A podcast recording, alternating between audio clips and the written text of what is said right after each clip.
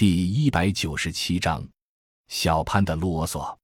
大家好，我就是上面故事中略显啰嗦，因毛病不断，常常被他踩脚尖或使眼色的那位少年大叔。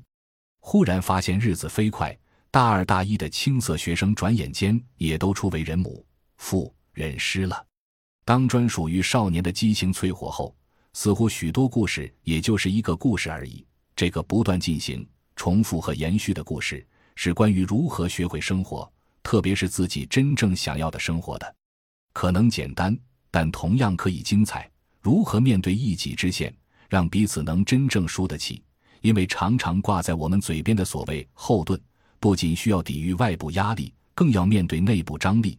不只可免除后顾之忧，本身也应成为前行的动力。如何学会珍惜彼此？所谓执子之手。绝非聚光灯下和仪式现场的片刻停留，更是一种心态。如何让分享、分担、倾听自省成为内心流露和生活方式？如何在互以对方为重心中去接近中华文化与传统伦理的真精神？二零零七年，我们在定县翟城村结婚了，在简单的小屋门口贴上个喜字，就成为我们的婚房。我们穿的是学院的 T 恤拍的结婚照。衣服上写着七十多年前就流传在当地之农夫歌的最后一句：“没有农夫，谁能活在天地间？”那两件 T 恤虽然已经洗得发白，我们至今仍然在穿。父亲和姐姐都看不下去了，好几次都要掏钱让我们去买件新的。我们淡然一笑，不因其所谓纪念价值，更重要的是穿着舒服。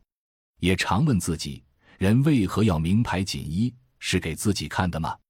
当然不是照镜子，也只是为了更好的给别人看而已。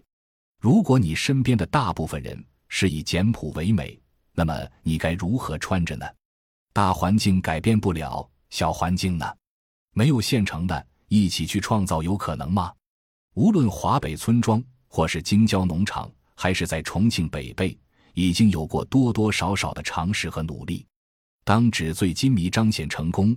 当一己的悲欢拒绝着大时代的燃烧和事实，当宝马车哭声与自行车笑声成为割裂对立的别无选择与笑贫不笑娼的新借口，在爱情、浪漫、幸福被一个又一个的定义征用，直接关联着金钱、收视率、眼球经济的今天，我们十四年来或深或浅的足迹，只是提供了一个关于可能的实践故事。另一种爱情或幸福都是可能的。多样性和可能性其实一直就存在，关键取决于我们是否愿意去打开。念念不忘，不忘初心，必有回响。感谢您的收听，本集已经播讲完毕。喜欢请订阅专辑，关注主播主页，更多精彩内容等着你。